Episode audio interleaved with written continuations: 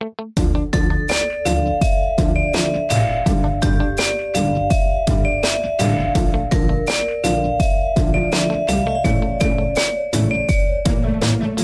everybody. Welcome back to Crime Weekly. I'm Stephanie Harlowe. And I'm Derek Levasseur.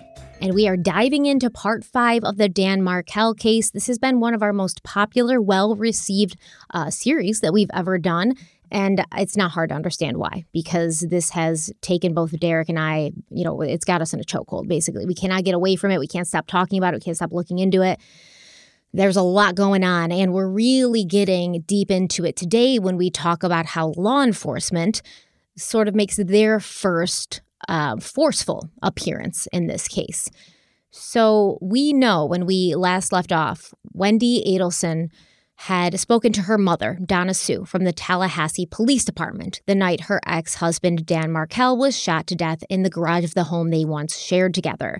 Now, this call happened around 7.03 p.m., and Wendy asked Donna Sue to call Charlie and let him know what happened.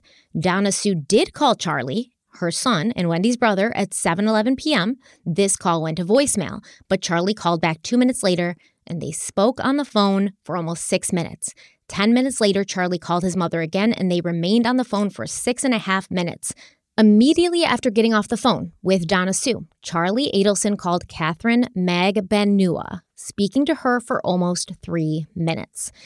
Now, obviously, after hearing what they heard from Wendy, after hearing what they heard from Jeff LaCasse, the police detectives wanted to speak to Harvey and Donna Sue Adelson. And on July 20th, at Dan Markel's memorial service, the Adelsons promised the lead detective, Detective Craig Isom, that they would sit down and talk to him before returning home to Coral Springs.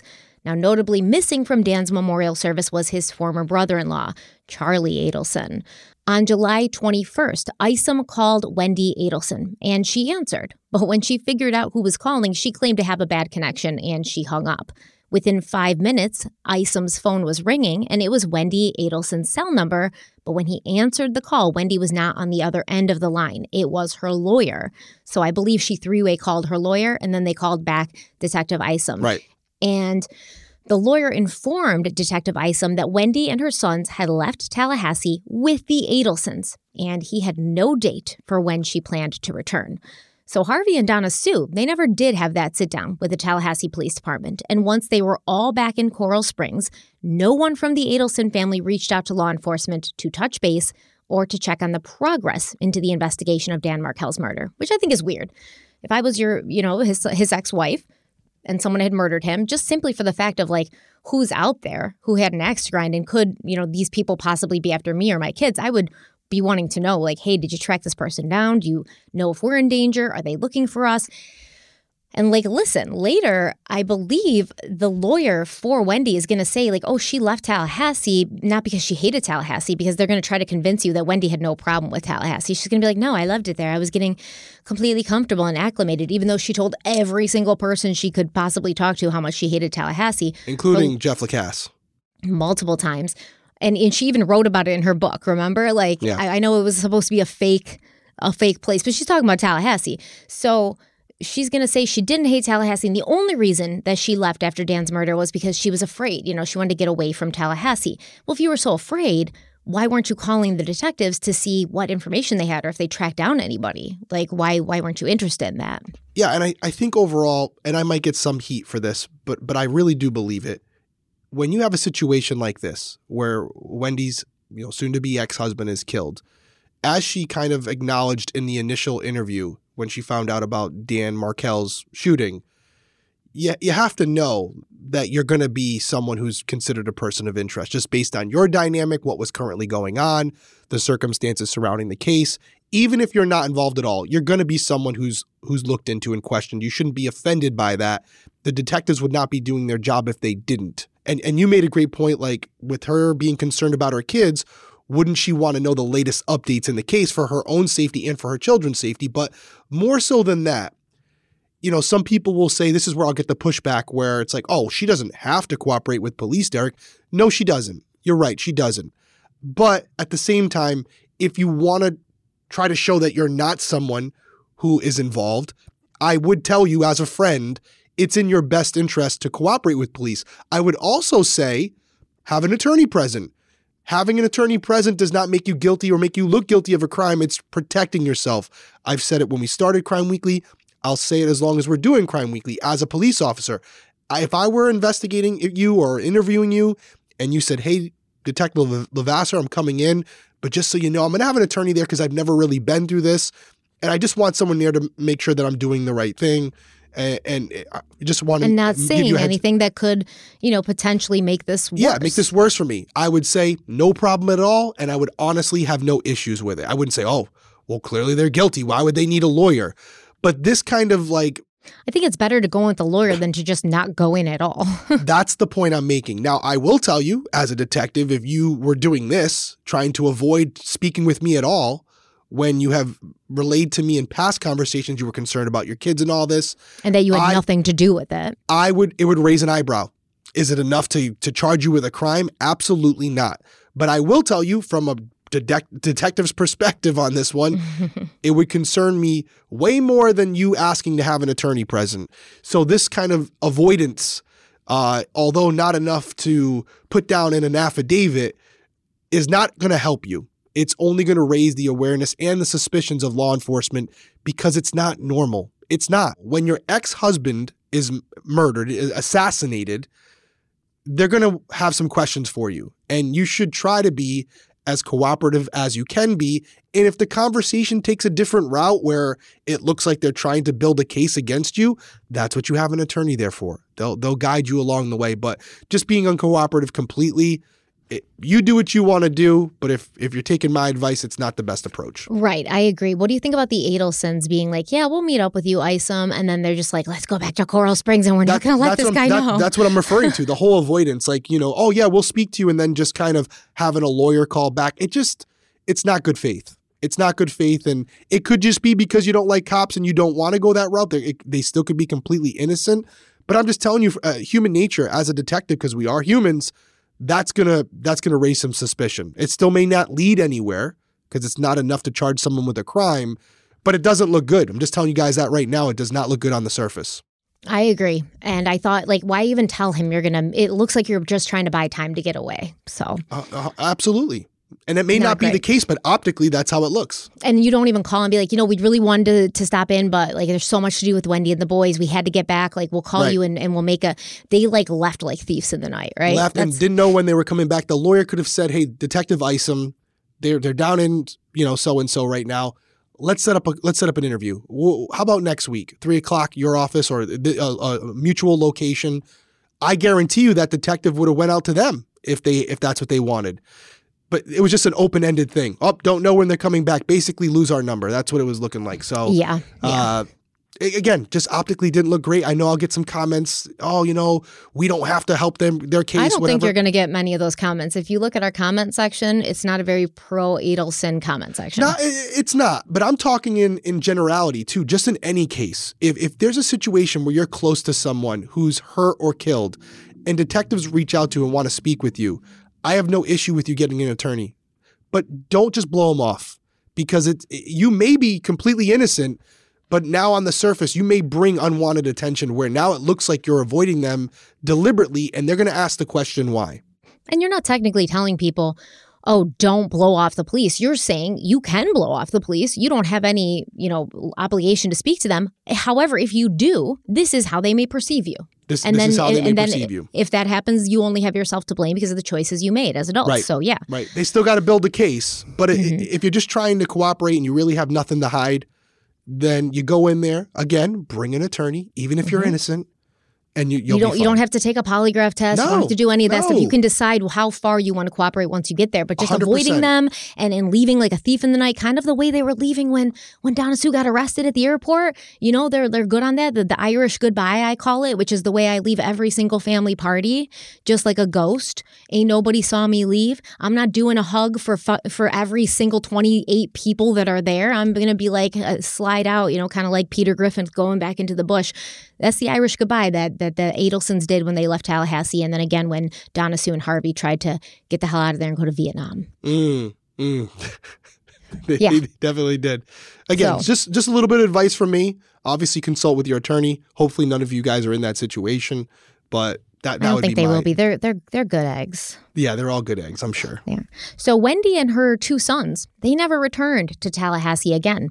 And less than a year after Dan's death, Wendy had her children's last names legally changed from Markel to Adelson. And in an email she'd written to Dan's parents the following September, Wendy explained that she'd done this to protect the boys from the media and also anyone out there who might be trying to find them.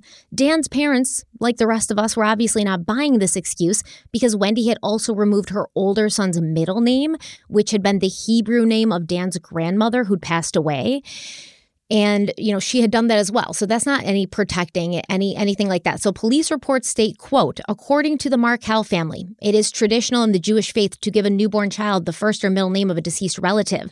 The markel family is deeply troubled by this action and believed it was done by wendy to sever any connection to the markel family. End quote. I 100 million percent agree. Whether wendy's guilty innocent knew didn't know that's exactly why she changed their last names and her older son's middle name. She wanted she just wanted to remove any Markel from them. Yeah, no, I, I don't necessarily disagree. And this was when I had brought up the whole marriage thing, and a lot of you guys gave me your opinions on it as far as not having to change your name and all. I'm with you. I get it. I totally get it. There's different reasons for different things. But as it was said here, the traditional Jewish faith, the way things are normally done, that's how it would be done. And they and they and they didn't do it here. And I don't think it was unintentional. Like you said, there was a reason for it. They wanted the Markel name completely removed from any association with the Adelson family. Period. Any any sign that Dan was these kids' father.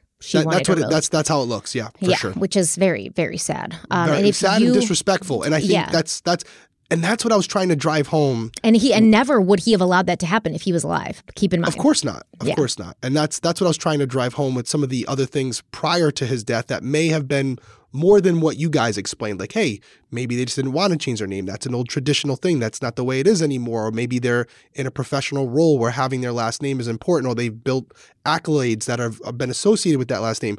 All justifiable reasons.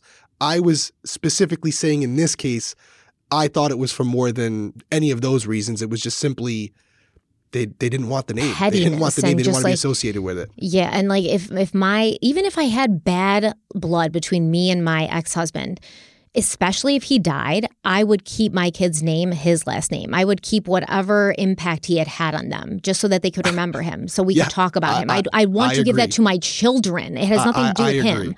I'd want that to give that to my children because now he's gone. So the only way he lives on is through them and through their mother telling stories about him. And she would ha- she would raise these kids literally, and she will raise them to, to believe that Dan Markel never existed, in my opinion. Well, I mean, it's also as we've said throughout this whole series. You can say whatever you want about Dan Markel and his lack of social awareness with others. That's up for debate, but that's what Wendy and some others have said. However, we've never heard anybody say he was a bad dad.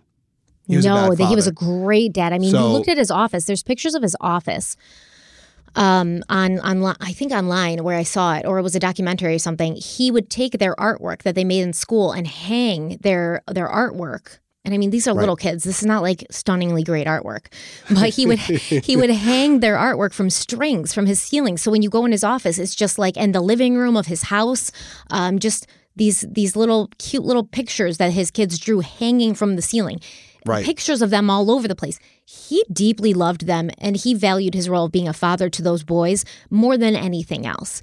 And it's just very unfortunate that he was not only stolen from those kids, but now she's trying to, Wendy's trying to erase any sign that he existed as their father.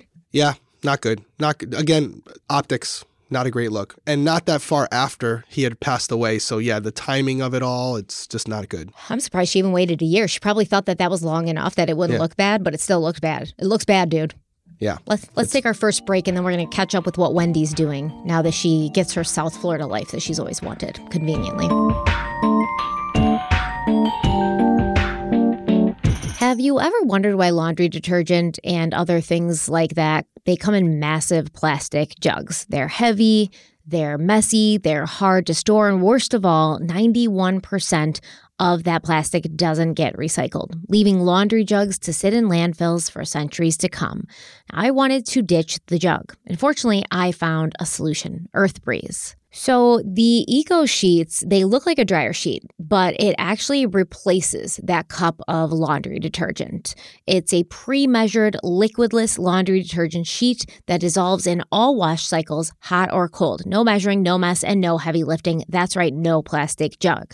And honestly, Earth Breeze is my new favorite detergent.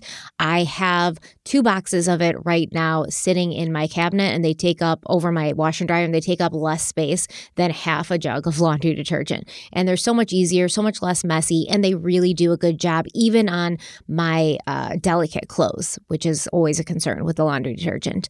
The packaging is a cardboard envelope that saves so much space. I can fit 720 loads of sheets where I used to fit just one 60 load detergent jug.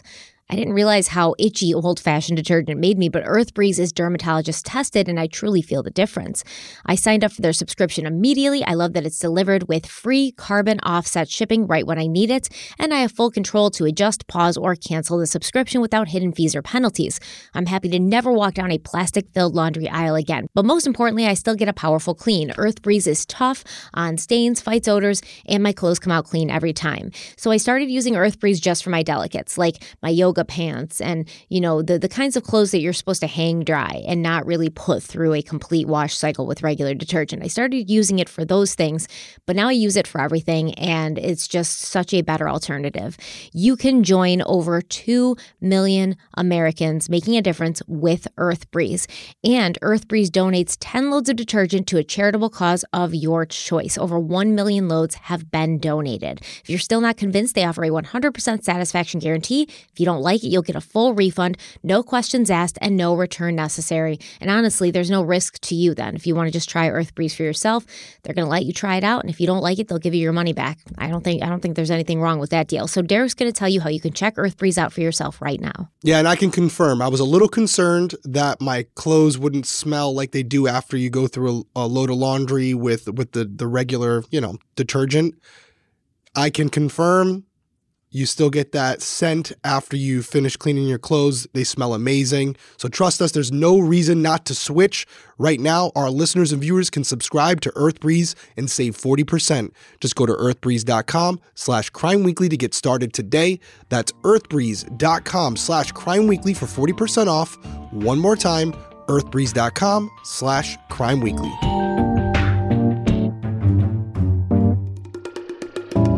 So, Wendy Adelson began working as a law clerk for a federal appellate judge in Miami, and Wendy's sons began attending a school right across the street from Donna Sue and Harvey's waterfront condominium in South Beach. Every weekday, Donna Sue would get to walk her sunshines to and from school, and as the months passed, she probably thought that their plan had worked flawlessly, and she finally had exactly what she'd always wanted. But then, the arrests began.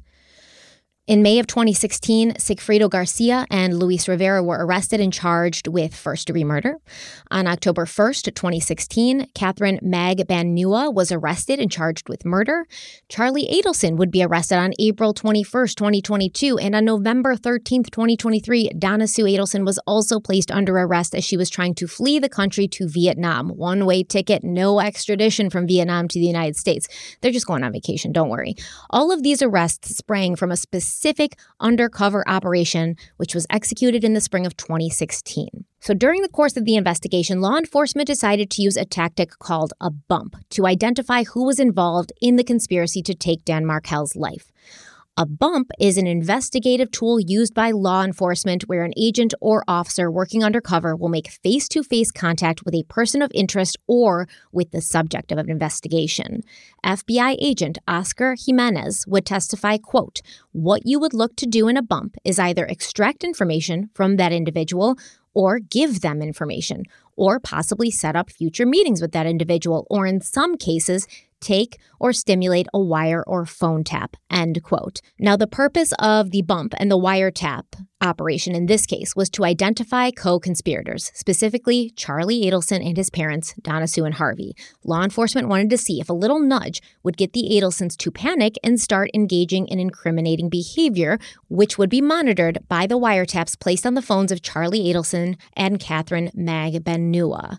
The operation began on April 19, 2016, after after weeks of planning and cooperation between the FBI, specifically Special Agent Pat Sanford, who was in charge of the Tallahassee branch of the FBI, and also the local Tallahassee police. On that day, FBI agent Oscar Jimenez approached Donna Sue as she left her condo to pick up her grandsons from school. Excuse me, Miss Daddleton? How you doing? Just want to give you this.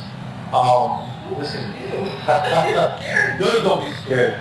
Listen, just want to let you know that uh, know that your family uh, taking care of Katie and her friend Hugo for quite some time after your problem up north has been. And I want to let you know that my brother, he's incarcerated. He helped your family with this problem you guys had up north.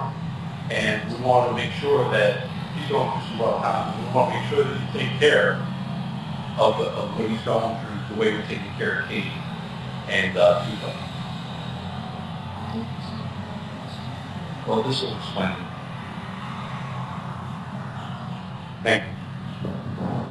So, this footage that if you're watching on YouTube, you can see there is footage that kind of has like a wide angle of um, the FBI agent, the undercover FBI agent, and Donna Sue Adelson. And then there's one that just shows Donna Sue. So, this footage was taken um, using a body cam on Oscar Jimenez. That's how you see Donna Sue. And then also there was a van parked across the street with FBI agents and local law enforcement inside, and they were recording. And then they also had a small plane flying above, keeping an eye on things from the air. So this was like a pretty big. Mm. Pretty big operation. So, to summarize what happened there, in case you couldn't hear well, this is the best. This was played during the trial, so it's the best um, audio I could find. And I tried to clean it up a little bit, but there's only so much you can do when this audio is being played in like a, an echoey courtroom. But to summarize what happened, Oscar Jimenez is posing as a Miami gang member, and he walked up to Donna Sue and handed her a piece of paper. Now, what he handed her was a printout of a July 2015 article about the one year anniversary of Dan Markel's death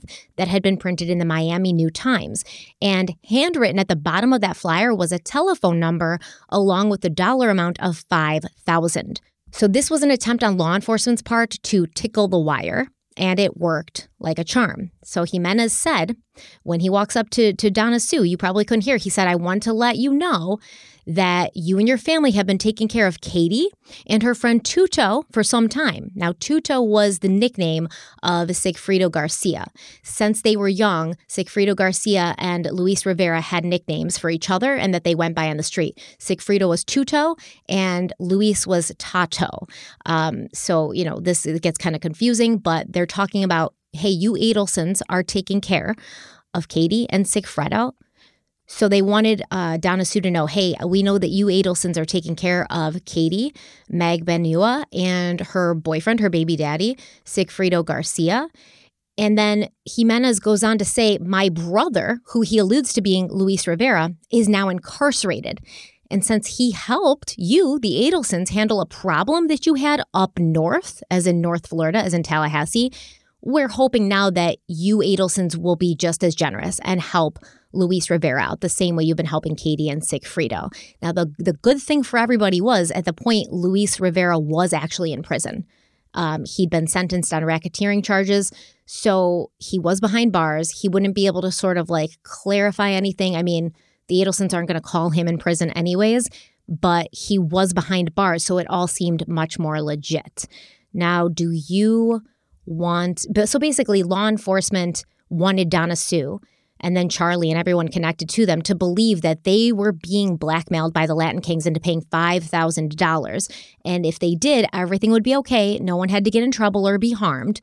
But if they didn't, you know, obviously we're dealing with gang members. There might be yeah. some repercussions here. Yep, absolutely. It was a great job. It was a great job by everyone involved. And this is what I had alluded to when we started this whole series, because this is some top notch investigative work. Couple things first off, more than likely, just to give you a little like inside baseball, more than likely what uh, Oscar was wearing wasn't in fact like you what you would assume like a body cam where it, she would see it. It was more than likely what I used to wear, which was a button cam, and it's mm. exactly how it how it sounds. The reason he's wearing that button down shirt, not only because it fits the role, but I am someone who doesn't wear button down shirts a lot. But when I was undercover, I often did because there was a lot of buttons on the shirt that I could rip off and we could replace with a button cam. And for those of you who don't know about it, basically It looks exactly like a button and it has the little four holes on it, just like a button, but one of those holes has a camera behind it. And there's a wire that runs down behind the button after you button it into your shirt, and you can put it in your pocket or in your waistband. It's very small, very discreet.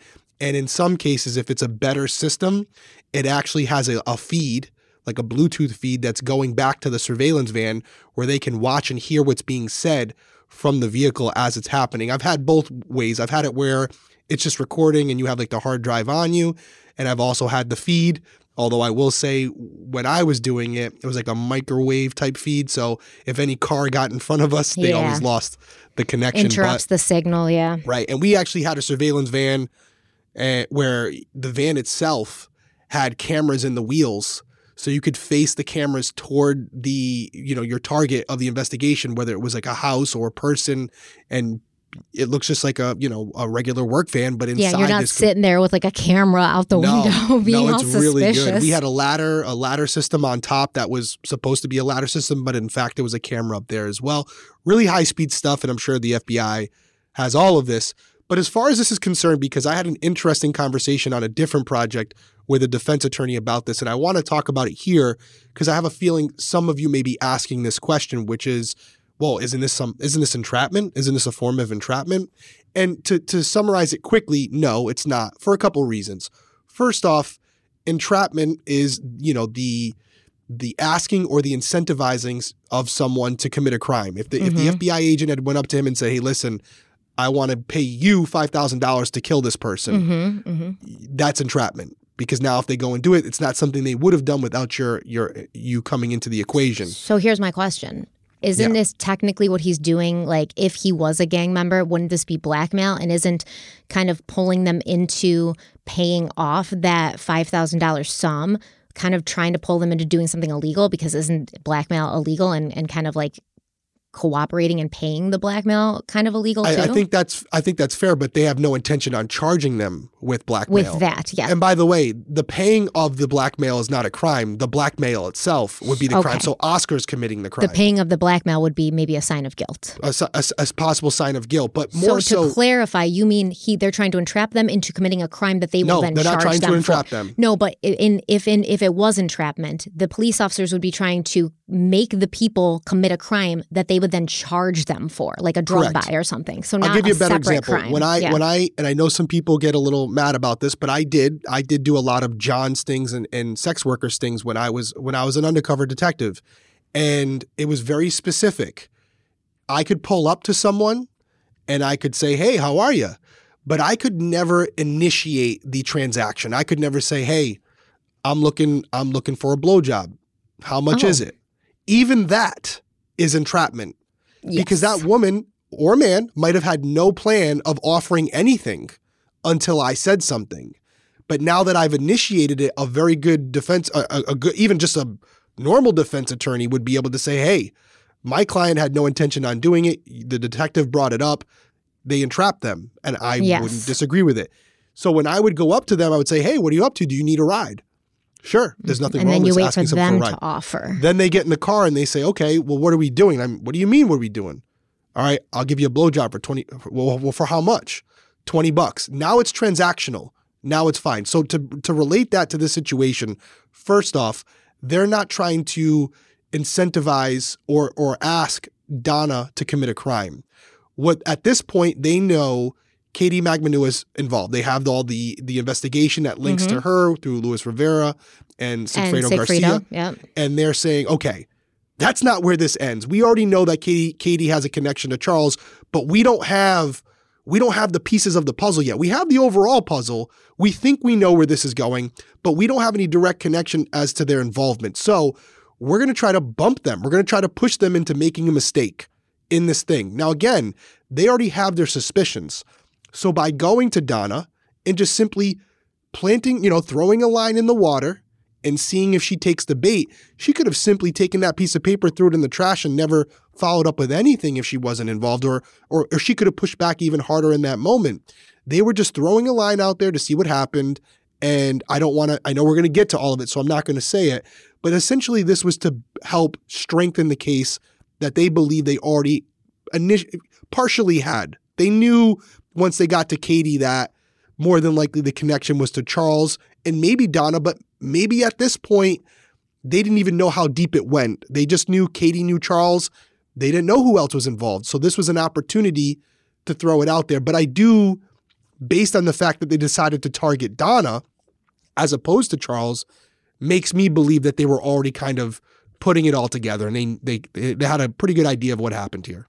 I think, yeah. And I mean, I think that even initially they probably knew Charlie was definitely involved, but they were trying to see like how much, Yeah. or if at all, How deep were Donna go? Sue and Harvey involved. Right. And Donna Sue, when she takes that paper, she acts completely normal, man. You can hear in the video, she's like, Oh, who are you? You scared me, you know, because he kind of approaches her and he's like, Don't be scared, but actually be scared. you know, he's Well, like, yeah, he's he's great. He's done this Yeah. before for sure. He's, I don't. and- and I think he more. Like if you're asking why like because I heard him on the phone when he's talking to Charlie. I heard him then. He sounds like a cop to me. Like if you ask, Everyone says that. he does not Everybody sound says that. like no game. Well, I didn't know everybody said that, but I hundred percent will tell you he sounded like a cop.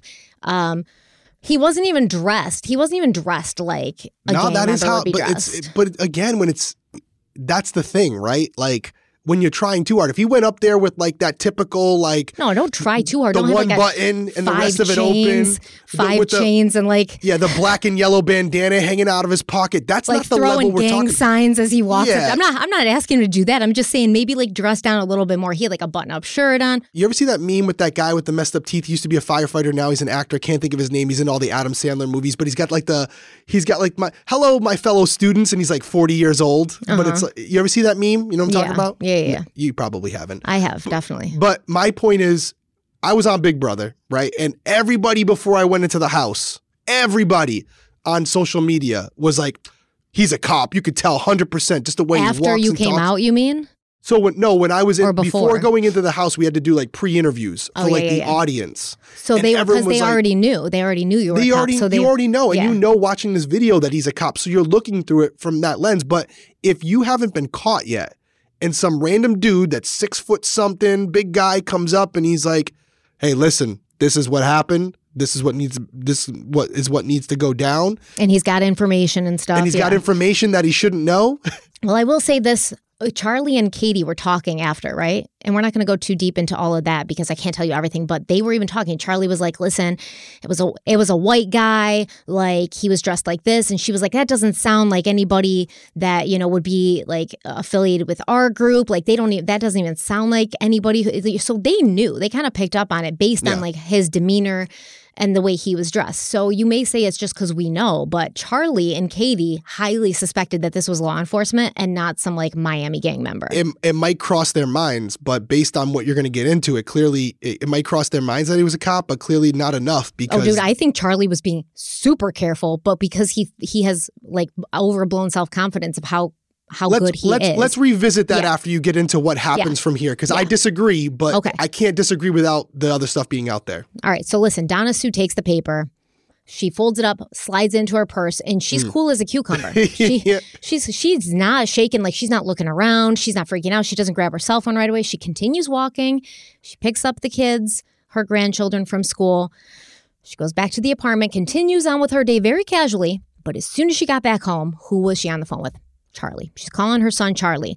And of course, law enforcement's listening. They don't have Donna Sue's phone bugged, they've got Charlie's phone bugged. So they do have audio of these calls. They were played during the trials. There's multiple trials, but the audio's not great. Once again, it's courtroom audio, it's very like echoey. So I am going to summarize them for you the best I can. But before we do, let's have a quick break and we'll be right back.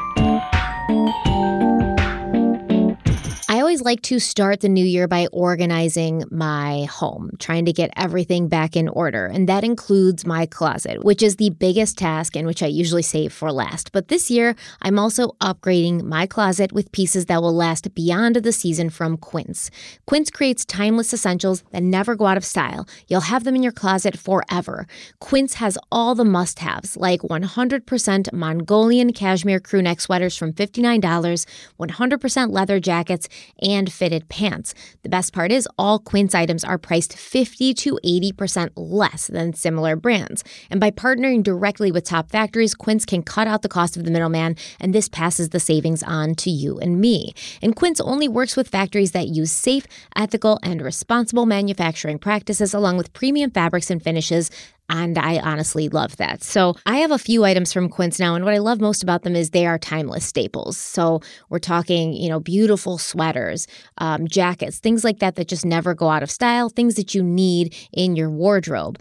I have this gorgeous cream cashmere sweater that I love, and I know Derek got a a coat, a jacket that he loves.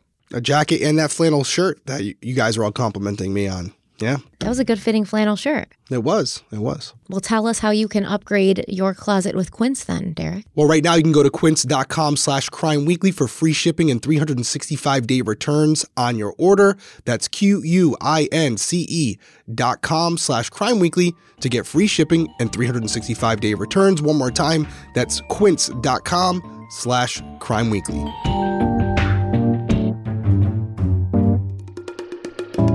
So Donna Sue called Charlie and she told him very carefully that she just had some papers hand delivered to her. Charlie asked her, Are you being sued? Donna responds, quote, No. That's what I thought it was, but I'm going to need to talk to you. End quote. Donna Sue said the talk needed to happen in person, not over the phone. And then Charlie started asking her some questions, such as Did his father Harvey know about this? To which Donna Sue replied, No. Dad's at work today, fortunately. Charlie then asked if Wendy knew, or if Wendy was involved, or if it involved Wendy. And Donna Sue replied, No, no, no, no, no, no. she says that no that many times. No, no, no, no, no, no, six times. I think doth protest too much. Charlie then asked if it involved him or others, and Donna Sue responded, quote, Well, probably both of us, end quote.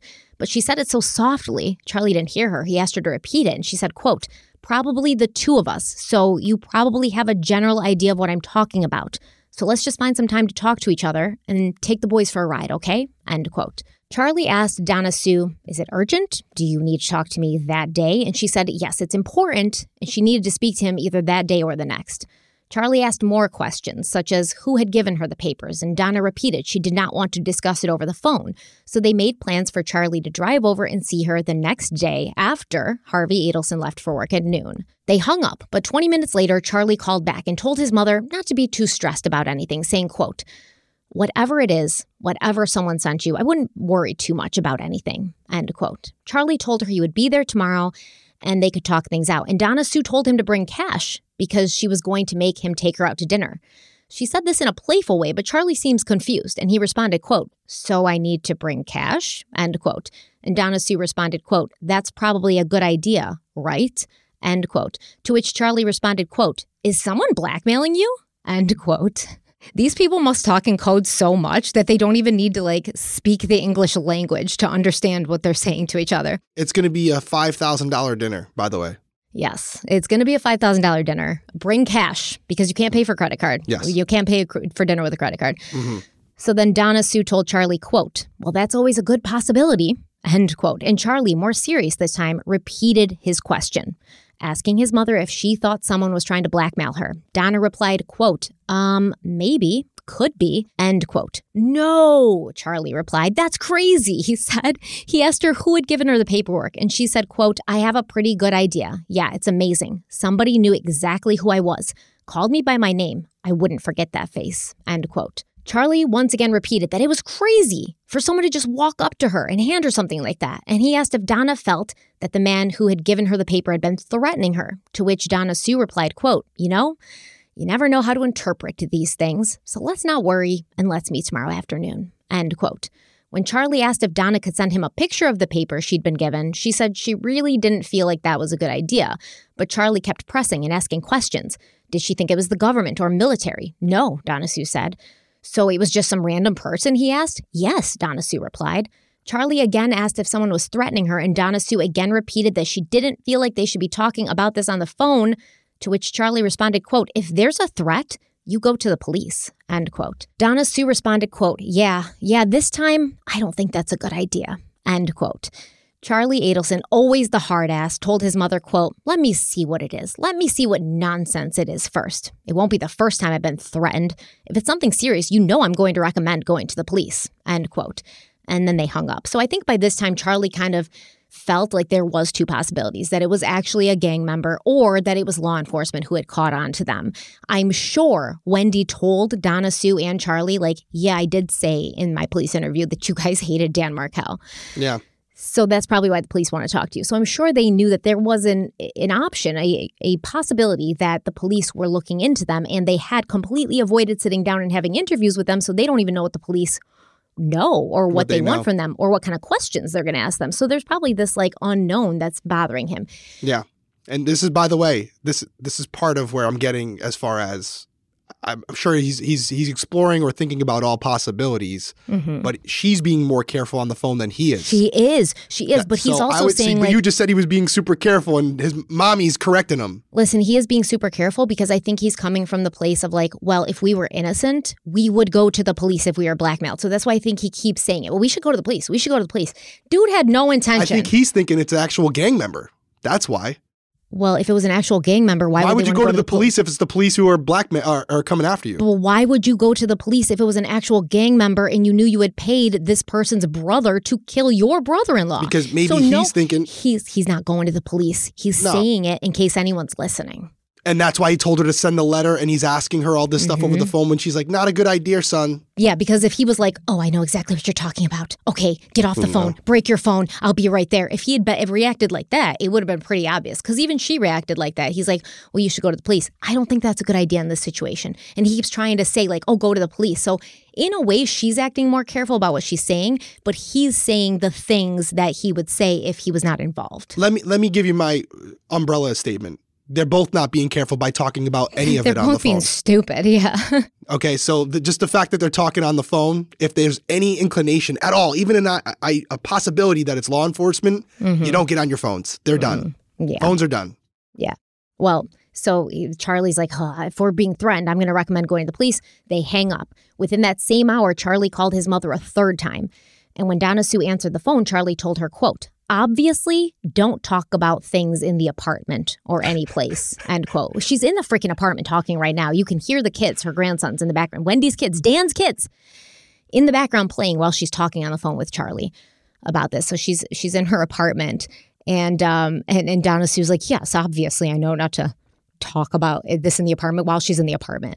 Charlie then asked Donna Sue if the people wanted money, and she told him yes, causing Charlie once again to say that she probably needed to go to the police. Donna Sue said, quote, I may have to, but I'd rather talk to you first. End quote. Donna Sue said that she wanted Charlie to look at the paper she had as to not upset her husband, Harvey, and Charlie agreed, saying, quote, Don't say anything to dad until I take a look at it, because dad flies off the handle. End quote. Now, here's the interesting thing Charlie presses Donna Sue about what the person wanted. What did they ask for? And Donna Sue replied, quote, This TV was probably about five. End quote. To which Charlie responded in a shocked tone, quote, They asked you for $5,000? That's fucking crazy. End yeah, he's being super careful. Yeah. So how did Charlie know that when Donna Sue said the TV was about five, she was saying that the blackmailers were asking for $5,000? Well, that's because it's believed that the Adelson family, at least Charlie and his mother, used the word TV as a code of some sort when they were discussing sensitive matters. And where have we heard about a TV before in this case? Well, when Charlie told Wendy that he had looked into hiring a hitman to take out her ex husband, but he realized that TV was cheaper. So he bought her one as a divorce present. Now let's talk about that TV because I promised a few episodes ago we were going to get back to this TV. You did, you did. So on the morning of Dan Markel's murder, part of Wendy's alibi was that she'd been at home that morning waiting for a repairman from Best Buy to come and look at her broken television. Now, later, Wendy would testify she wasn't really sure how the TV had gotten broken, but she figured one of her boys had probably thrown something at it and cracked the screen sometime between June 11th and June 18th. Wendy's ex boyfriend, Sherlock Holmes, Jeffrey LaCasse, he had a lot to say about this TV because he found it so bizarre that Wendy had kept it in the house instead of tossing it out and buying a new one. He said, Listen, this wasn't like an extraordinarily nice TV. This was like a regular TV, something you'd have in a dorm room. Not that expensive, probably cost more to fix than to just buy a new one. And he'd even offered to buy her a new one, but Wendy said no, she was going to have it fixed. Now, Jeff told her, listen, this TV screen is cracked to hell. I don't think it can even be fixed. But Wendy still insisted on having the Geek Squad come over on the morning of July 18th to fix it. Jeffrey LaCasse also testified during trial that he did not believe the screen had been cracked by Wendy's sons, Benjamin or Lincoln, throwing something at it. He said the TV was mounted on the wall in the living room above a console, and he doubted that either of the boys had the strength or dexterity to throw something hard enough or high enough to crack the screen. Jeff said it looked more like someone had punched the TV screen with a closed fist. Jeff also said that Wendy would force him and the boys to watch movies on this broken TV, even though they had a similar television in the bedroom. And Jeff said when he first started coming over to Wendy's house and hanging out with her and the boys, that is where they would watch TV. Um, before the, the TV in the living room was even broken, they'd go in the bedroom all together and watch TV. But now she wants to watch TV in the living room. And that day he came over, he rented a DVD, How to Train Your Dragon 2. They were all uh, going to watch it. Can you explain for the audience what a DVD is? No, a right? DVD is what we had before Netflix. for real. Everything's streaming now. I can't it's remember just, the last time I used right. a DVD. Anyways. But I mean, I still do for like video games and stuff. Yeah, but, some just uh, yeah, games yeah. and stuff. But yeah, it's like it's amazing that. But this, remember, this was what 2014 when yeah, this happened. no, DVDs yeah. came and went. Yeah, it was relatively fast. DVDs yeah. had a short lifespan for sure. I don't know, about that. like 20, they had a good 20 years, right? 20 years? 20 years. Yeah, I would say. 20 years? Yeah, like 1990 to like 2020, honestly. No, mm. I don't know. You're right. You're right. Yes, 10 years you. maybe. They wow, that's out, crazy. They, were, they weren't out in 1990. It's like a blip in the radar. They exactly. still sell them all over the place. Yeah, so he rented How to Train Your Dragon Part 2, the second movie and he brings it over and he sees the TV in the living room's broken. So he takes the DVD player out of the living room and starts to set it up in the bedroom. And Wendy's like, What are you doing? And he's like, Your TV in your living room's broken. She's like, No, we're watching the movie on that TV in the living room. Put the DVD player back. And he's like, Okay, this is weird. Now, Jeff said they were all sitting there watching this movie, and he said the image was so distorted and pixelated, he couldn't, for the life of him, figure out why Wendy wanted to watch the movie on this TV because no one would choose to watch that TV if they didn't absolutely have to, and they had another TV in the, the room next door. So, Wendy also testified under oath that she had been the one to make the Best Buy appointment for the morning of July 18th, but Best Buy records showed that it was Wendy's parents who made that appointment for her. The morning of July 18th, Robert Swartz from the Geek Squad arrived to Wendy's home at 8:40 a.m., which was early in the 8 to 12 service window that, that Best Buy had given. When he got there, he said he called the number listed on the service ticket and a male voice answered. When Swartz asked to speak to Wendy, the man gave him another phone number and said that he that Robert Swartz could reach Wendy on that phone number. Now, when Robert Swartz from the Geek Squad went inside and saw the TV, he observed a very large crack on the screen and he informed Wendy that it was not covered by warranty. Swartz said that Wendy's facial expression indicated that she was upset to hear this, and she told him that the TV had been a gift from her brother. She also told him, you know, Charlie's funny joke, like, oh, it was a divorce present because it was cheaper than buying a hitman to kill my ex husband. Haha, isn't that funny? Man, I just met three minutes ago.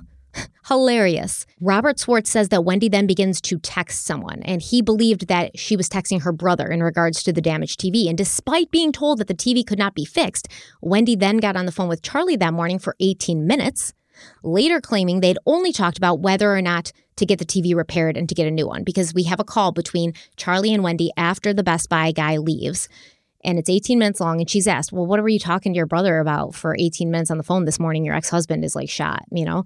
And she's like, We were talking about the TV and whether to get it repaired or not. And then they were like, Well, why would you talk about that? The Best Buy guy just told you it couldn't be repaired. So why would you be talking about that for almost 20 minutes? Now, no one could really understand why this TV was such a huge issue in everyone's life, especially because Wendy had ample opportunity to buy herself a new one. She could have taken Jeff up on his offer to buy a new one. She could have had her parents purchase her a new one. Wendy had been in South Florida for her father's 70th birthday, and her parents had driven her back to Tallahassee. Because remember, Wendy cannot drive to Coral Springs or back to Tallahassee without her parents monitoring her. So they drove her back to Tallahassee. They brought her inside, at which time they would have seen this broken TV in her living room. And we all know they had more than enough money to replace it, yet they didn't. And now we have Donna Sue telling Charlie that this TV was going to cost $5,000, leading the prosecution to ask Charlie during his trial hey, Charlie, is TV code for something? To which he responded, No. And I actually want you to hear the interaction that Charlie has with this prosecutor, the DA. We're going to go to a break first, but when we come back, I want you to listen to the way he speaks to her, listen to the way he answers questions, and listen to what he's saying and how it makes, in my opinion, absolutely no sense. We're going to do a quick break, and then when we come back, we're going to listen to the clip of Charlie Adelson being asked about whether TV is a code for something or not.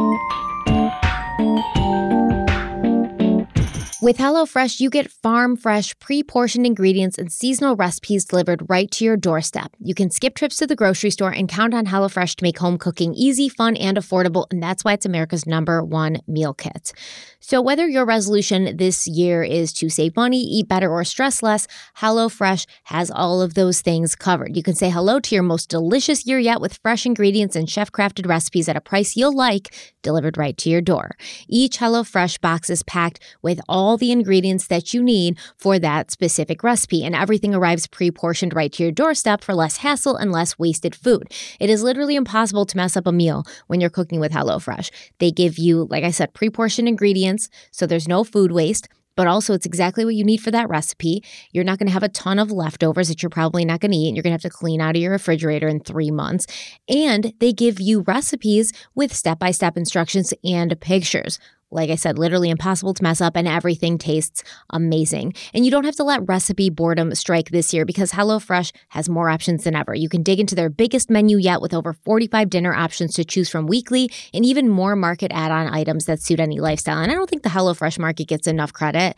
It's one of my favorite places to hang out because I'm a snacker more than a full meal eater. They have amazing charcuterie boards, they got stuff for kids in there too. Actually, I just made a meal pizza roll ups. They were like tortillas with like pizza and cheese and this like dipping sauce and you kind of pan fry them. And I ended up eating, I think they were for kids because it said kids on it, but I ended up eating most of them. They were delicious. So there's something for everybody on HelloFresh. And they say that breakfast is the most important meal of the day. Well, HelloFresh agrees. In fact, they're giving all subscribers free breakfast for life. That means you'll enjoy a totally free breakfast item with every single HelloFresh delivery.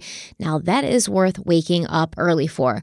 So we love HelloFresh. I know Derek and I both use it. As I said, I, I just made those pizza roll ups the other night because I got home a little late and I was feeling I was feeling kind of peckish and they just sounded amazing and they were so good, so simple but so good.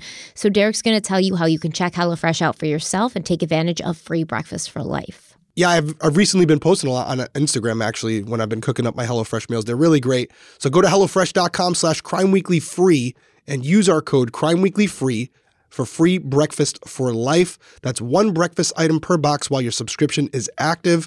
Once again, that's free breakfast for life at HelloFresh.com slash crime weekly free with our code crime weekly free. And that's all one word. Check them out, guys. HelloFresh, America's number one meal kit.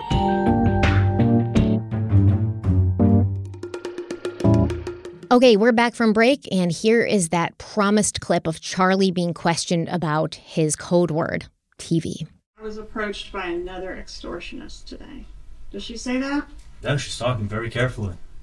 And you say carefully, but isn't carefully the same thing as code? No, they're two two totally separate things. You know the difference? You weren't really giving her money for a TV, were you?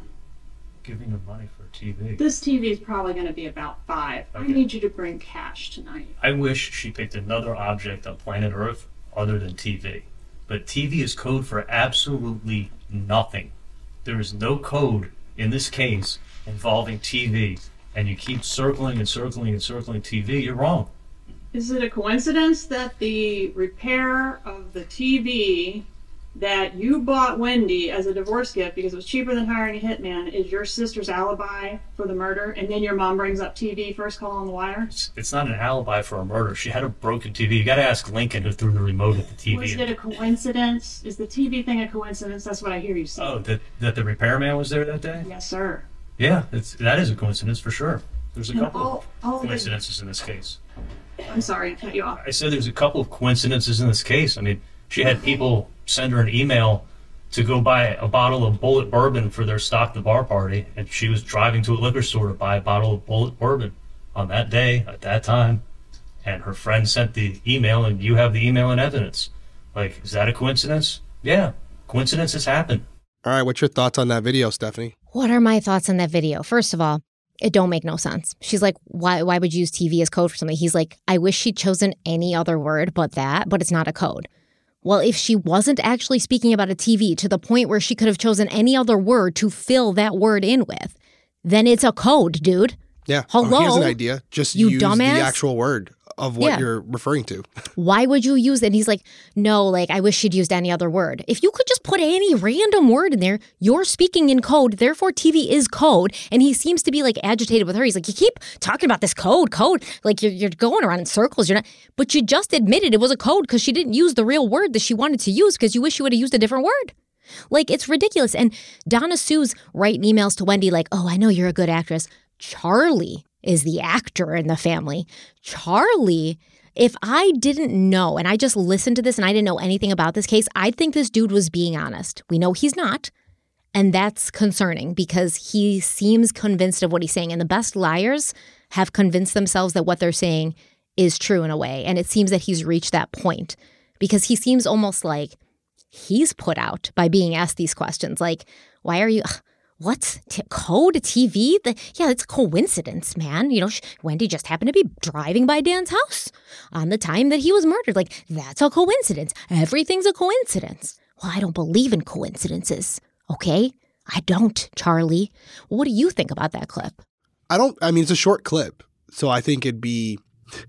I'd be reaching if I'm like, oh, I can take all of this away from this clip, like I'm some body language No. expert, right? But I think it's just self-explanatory, commonsensical. It's what you said.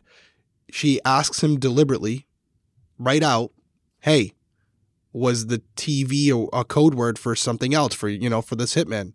No, it wasn't. I wish he would have used. I wish he would have used any other word on this world uh, instead of TV.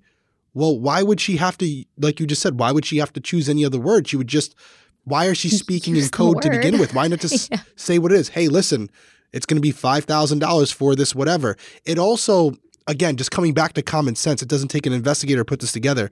Their conversation earlier in that day was about, the, you know the potential of an extortion and all these other things and so it lines up that this was for that A this was in hitman. relation to that A hitman. Not you've a used TV. The, you've used the word TV to relate to hitmen before. You're Yep. using the word TV to relate to hitmen again. Now he's an idiot because if I was Charlie, I would have been like, "Yeah, it is a code word, but it's not. It wasn't a code word for like murder or hitman. It was a code word for blackmail because my nephews were there and she didn't want to Yeah. say that stuff around them. So yeah, she just used that word." And and I wish she'd used a different word because I didn't even understand what she was saying when she was saying like. But he could have said anything. Instead, he's just denying outright it's a code when it clearly is a code. and that's and that's what you take away from that clip which which is it's not always about the demeanor just listen to what they're actually saying because even though he's displaying a level of confidence Mm-hmm. in what he's saying it's it's nonsensical it doesn't It doesn't make add up what he's saying so Yeah. if you just were to mute that clip you'd say wow he looks pretty convincing and he looks like he's pretty sure of what he's saying but then when you actually take a second close your eyes and just hear what he's actually saying and break down the transcript if you were to put this in writing you'd say wait what he he's admitting it's a code word but then also saying there's no way it's a code so it's contradictory Yeah, and he gets real sassy with this prosecutor, like often, you know, to the point Yeah. where the judge has to cut in because they're both like being catty with each other and going back and forth, which I can't blame her. it happens all the time yeah, but it's just it's it's so funny that that the the lack of self awareness and the audacity of this dude to be like to have to have the balls to be like pissed and like catty and like sassy with her at this point when you're the one sitting in the witness stand and you're the one on trial for murder. Yeah. So It happens. It happens even with law enforcement sometimes. Oh, yeah. You get you get some defense attorneys, and I guess you could say prosecutors as well. Absolutely. Um, I've personally experienced it where you get some defense attorneys who are very disrespectful in the way they're speaking to you. And I don't think she was disrespectful. He was disrespectful. no. no, Yeah. I'm not saying in that case, but I'm saying in, in my own experience, just having situations where you try to go in there, you try to remain professional, but sometimes the in my again, I've only been on that side of it where you'll have a defense attorney who you know is pushing your buttons and I think it's a tactic. They're trying to get you to like to you. And, react and there's ways poorly. you can yeah, there's ways you can talk back without being without stooping to that level. And I, I won't lie to you. There's definitely times when they've asked me a stupid question and they've gotten a stupid answer. You know, it happens. Yeah. I definitely don't think that he I think he was being disrespectful and I think it was it's a huge clash of personalities too. I think that happens. Well, he's trying to overcompensate. If I had to go out on a limb and analyze this, he's trying to overcompensate by displaying an overt level of of uh, over the top level of confidence. Like, guys, like look at what she's I'm asking me right now. I'm offended She's that I'm making even no being sense whatsoever. this. You know, Yeah. he's trying to exaggerate how egregious this question is when in reality it makes perfect sense. It's completely on. It, it's the exact question she should be asking in that moment. It's literally gaslighting. And I'll take it one step further to say that I don't believe Charlie really respects women at all. So it's probably a bit triggering for him to be in this almost submissive position to this woman when we know how he treats women and what he thinks about them and when they piss him off, what he does to them. Yeah, yeah, oh yeah. We don't have to repeat that. So after hanging up with his mother, Charlie called Katie Magbanua. He'd already tried to call her an hour prior, but she hadn't answered the phone. This time Katie did pick up. And Charlie told her that someone had approached his mother on the street asking her for money and had mentioned an ex girlfriend of his. So he was calling her because she had been his last girlfriend, which wasn't true, by the way. And Katie responded, quote, You have like a thousand ex girlfriends, end quote. Charlie told Katie that he wasn't sure if it did involve her, but he was going to see his mother the next day and he would let her know if her name had been specifically mentioned. An hour and a half later, Charlie and Katie were back on the phone, and Katie was worried about what she might have to do with this, like why she might be involved. To which Charlie responded that he wanted to see her the next day to talk because she was like one of his best friends. Yeah, what he did to her, well, definitely, that's what you do to somebody you really care about who you consider a best friend. Katie then asked Charlie if he thought she might be involved because she worked for him. And she said she should be given employee of the month considering everything that had happened. Charlie told her, quote, just make sure you call those patients that I gave you the list from the other day, end quote. And Katie replied, I did, I always do. End quote. Now, Katie Magbanua never actually worked for Charlie. That's what we were kind of going back and forth with last episode. She didn't work for him. When they were talking on the phone, she made it sound like she worked for him, but what they were doing was once again talking in code. So when he was saying, oh, call that list of patients, he wasn't talking about a list of patients. He Right. was talking about other people he wanted her to call. So she never actually legally worked for him. She was never physically at the office at the Adelson Institute working. She was just sort of like getting checks from them based on based on what other work she was Yeah. doing. She's Yes. on the payroll, but she's not physically working for them Yeah. So so Charlie's capacity. like, make sure you call those patients. And Katie's like, I did. I always do. Katie's phone had been tapped for almost two weeks by that point, and there was no indication that she had placed any calls to any patients. The two made plans to meet the next day at 4 p.m. and they hung up. So the next day, Charlie arrived at Donna Sue's condo at 12:35 p.m. and he and his mother sat outside at a table behind the building. They did not stay in the apartment. They went outside. They went to like a very isolated area and they talked there. Unfortunately, even though there were agents there who were trying to record what they were saying, they couldn't get close enough and nothing they said in that conversation was captured on surveillance. After finishing his conversation with his mother, Charlie called Katie and told her that he was on his way to her place of employment, which was a real estate office in Sunny Isle. He arrived around 3:14 p.m. and the two chatted briefly outside the office before going to Dolce Vita, a restaurant in the same strip mall as Katie's real estate office. Undercover FBI agents followed the pair into the restaurant and they sat at a table right next to the one that Charlie and Katie sat at. Both agents had bags containing recording devices and there was cameras inside the bag that was filming the interactions through small holes. Because of the noise in this small restaurant, it looks like they have like an open kitchen set up so you could hear like pans, people mm-hmm. talking, you know. Another Just thing like- we used to, by the way, another thing we used to always do is bring back some good memories of little techno, the technological things we would do to get, you know, we'd have, if we had a female undercover agent, we would have them wear a purse. And at the end of each side of the purse, there could be little, just all it has to do is be a little rip in the purse, something Yeah. you can't even really see.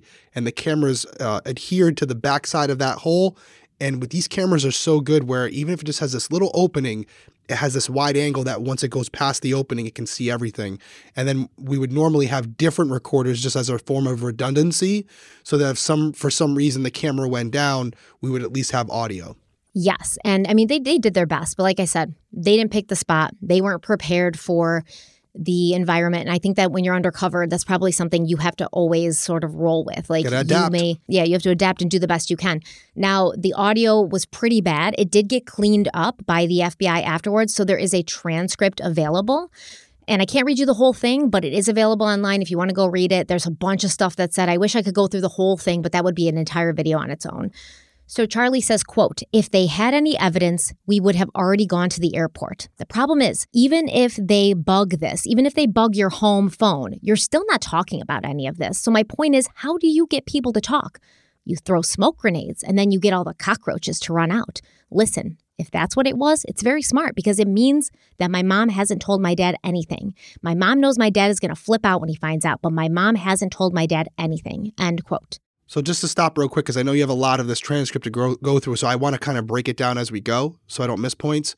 Last episode, we talked about Harvey and his knowledge of what was taking place. Does this transcript change your mind any uh, in any way? So when I read this part of the transcript, yes, but then when I got further into these interactions that the bump triggered, no. You, you okay? Okay, gotcha.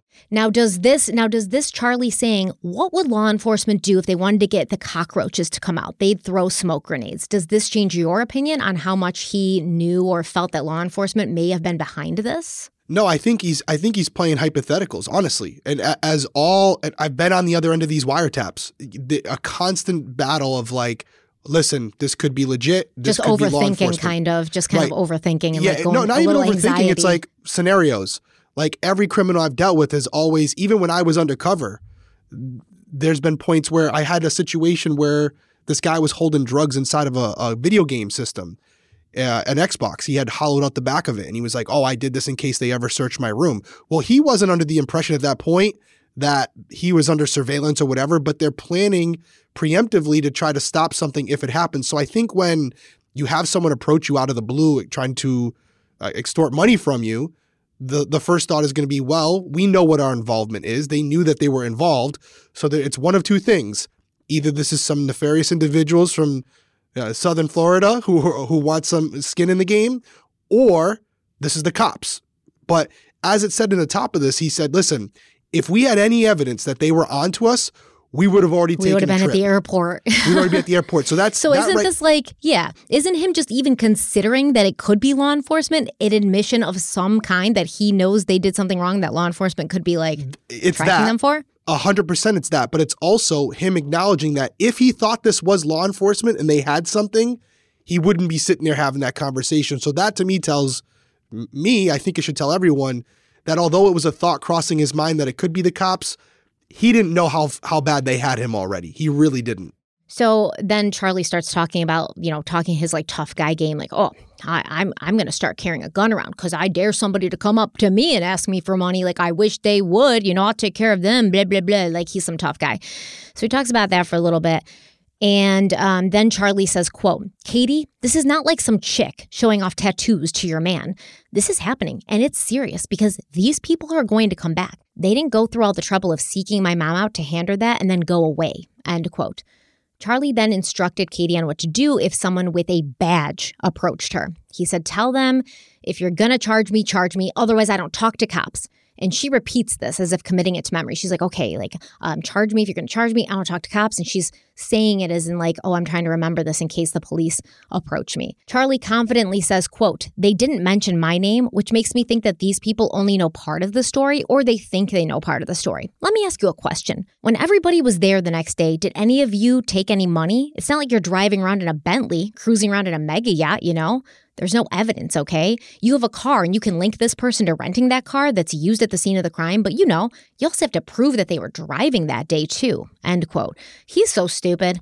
He's so stupid, man. He's just going because he doesn't know he's being recorded at this Doesn't point. He thinks that they're just recorded. yeah. He thinks that their phones might be tapped, but he doesn't realize there's people like following them around. He says, "When everybody was there the next day, did any of you take any money?" Yeah. What? Can you imagine what the FBI agents, as they're sitting there, they're salivating at this point? By the way, they're like, "Keep trying talking, Charlie." up. They're like, we're buying a round for everybody. Good luck, Chuck. you screwed yourself. yep. So then Charlie basically goes over all the reasons he could not possibly be connected. He says, I don't know anyone who's incarcerated. You know, there's no connection between you, Katie, and my mother, Donna Sue. And he then says, quote, if it's a cop, I'm happy because I've got nothing to hide. If it was a cop, I think it would be so easy to do. First, they're going to ask my parents to take a lie detector test, which they won't do, just for the simple reason that those things give false positives all the time. End quote. Charlie also suggested that they make a one time charity payment to the blackmailer. The quote is, if, you say, if they had any evidence, we'd have already gone to the airport. And I know you already testified about this, but but does an innocent person say if they had any evidence? Right. Kate, Katie's saying it's the police, and I'm saying that we're innocent. They're not going to have any evidence to show we were part of something that we were part of. If we had any part of this, we'd be going to the airport right now. And I Isn't still say it the true, same thing. doctor, that they're not going to have any evidence because you were careful? No, because we weren't a part of this. You were smart. No, we weren't a part of this. You walled yourself off I from was the sure killers. they're not going to have evidence to show I did something I didn't do. So we're not running to the airport. And you're untouchable, right? No, we didn't do a murder. I wasn't part of a murder. There's no reason to run to the airport. In the next clip, you're discussing what's going to happen if if this person that did the bump goes to the police. And you're going through all these scenarios, you know, these possibilities. Wait, if, if he goes to the police? Yeah, the blackmailer goes to the police. They're going to say, "Where's the weapon?" He's not going to know. They're, he's just going to have hearsay, basically. Someone told me they did it. It's not going to be enough to, to get the investigation anywhere. Why are you thinking through the possibility of the blackmailer going to the cops if the blackmailer doesn't have any dirt on you to take to the cops? I, I wasn't thinking about the blackmailer. What I was trying to say is I don't know anything about Sigfredo. I don't know anything about this crime. I was trying to tell her that I'm harmless. I don't have any knowledge of what went on. Like the last thing I wanted is that now that she's saying it's the police, is someone to come and kill me and think I'm some kind of loose end. So But that's that- why I'm saying that. But that's not what you're saying. You're saying if this is a person that Luis Rivera ran his mouth to, and they go to the police, it's going to be worth zero.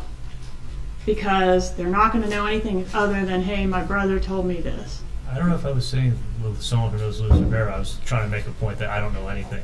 And then you suggest what they would have to do is get him to wear a wire and get the person to confess, and that's probably what this what this could be an effort to do, right?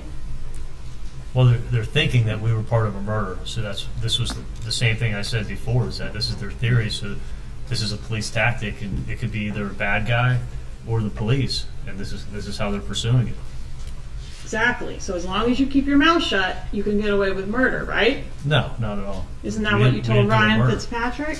No, Ryan Fitzpatrick is someone who stole over half a million dollars from That's me. not my question, sir. Sorry. Did you say that to Ryan Fitzpatrick? No, never, never at all. Why do you go into so much detail about rental car examples? Let's start with strike that. Can you agree that the Prius, you knew that the police were looking for a Prius at the time you met at this Dolce Vita restaurant? I think it had been released at that time. Sounds like you're saying even if they track down the Prius, even if there's DNA or fingerprints in the Prius, meaning like they can link someone to the Prius, that's not going to be enough evidence to make any arrests in this case. Is that what you're saying? No, not not at all. What I'm what I'm doing is I'm You've answered my question. Can I can I fi- give you an explanation? On redirect, you'll have an opportunity. Well, I, my question was. One moment. My question We're not was- just wildly arguing. Mr. Mo- Mr. Adelson, please answer the question. okay. I Please can allow, just ask you a yes or no question. please allow me to you're- answer your question. Okay. Can I? Yeah. Okay, sure. Yourself out. What what I was saying to Katie is that the information she had just told me in the car about Sigfredo not being there when the crime was committed. She told me that Sigfredo was on high on drugs at the hotel and that Luis had rented a car and that he's the one who, who killed Dan. And I'm restating to her that I don't have any knowledge of what of what went on and that I, all I know is that Sigfredo wasn't even there when this happened. So that's what I'm restating to her. That Sigfredo can't be caught even if he's connected to the crime, to the car. I know that Sigfredo wasn't the one who killed Dan. okay. Okay, so there's a lot to discuss there. But before we do continue on and talk about that clip, let's take our last break. We'll be right back. We've all been there. We're trying to fit everything we think we might need for a trip only to end up with a suitcase bursting at the seams. I am currently there right now. I'm leaving for the weekend and I was like, oh, I'm only going to be gone for three days. I don't need much. And I started packing and my little carry on bag was like full with things that were not enough for my weekend already. And I was like, what do I do? Well, I answered my own question and I pulled out my Béis luggage because with Béis, there's room for everything. 15 pairs of underwear for a weekend trip. I feel I feel so seen. No problem. Béis can handle it. Are you deciding between a few pairs of shoes? Bring them all with Béis. Béis was created by actress Shay Mitchell to make sleek and affordable bags, luggage, and accessories designed to help you travel effortlessly while still looking fashionable. And Béis has thought of everything you could ever want in a piece of luggage. They've got 360 degree gliding wheels, a cushioned handle, built in weight indicator, washable bags for your dirty clothes, and all the interior pockets you need to keep organized.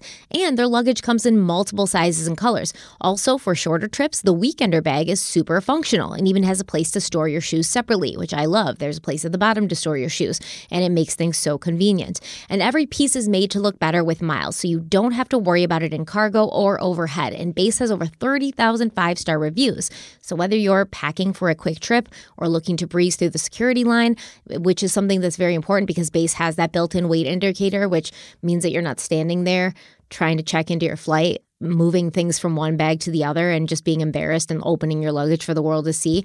But if you're looking to pack for a shorter trip or a longer trip, Béis has your personal items covered.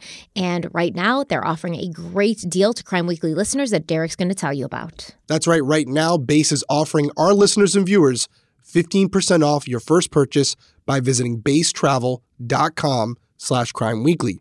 Just go to beistravel.com slash crime weekly for 15% off your first purchase. That's B-E-I-S travel.com slash crime weekly.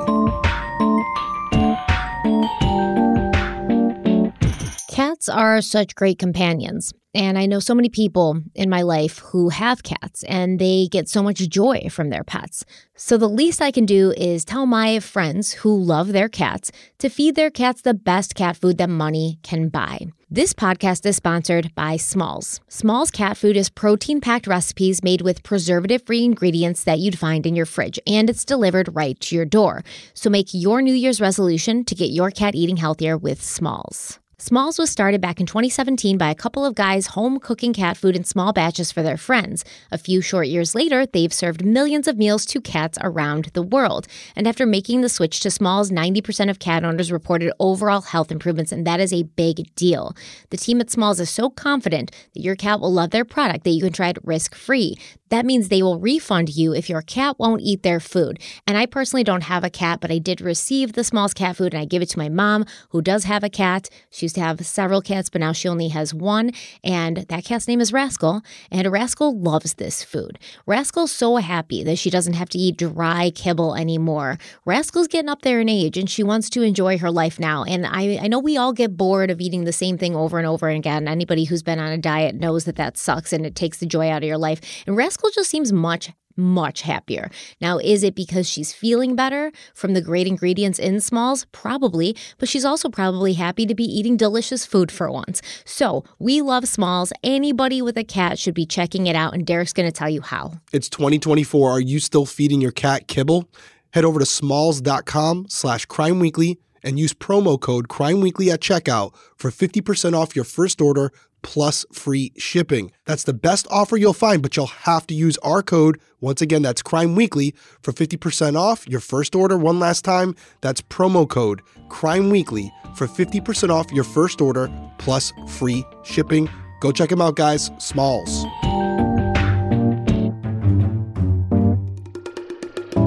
There's some things that are happening in this conversation, in this clip that we just played you, that we haven't really discussed yet. And next episode, That's we're right. going to get into that. And basically, it's what Charlie is going to claim happened once he gets caught.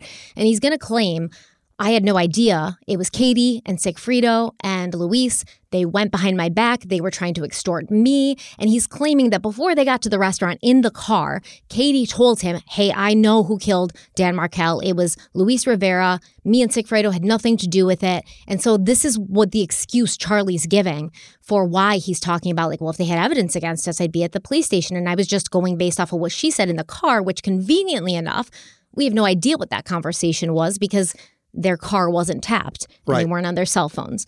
And he knows this by now because he's gotten the discovery. His lawyers Yes. have the discovery. He, He knows what the the, police have.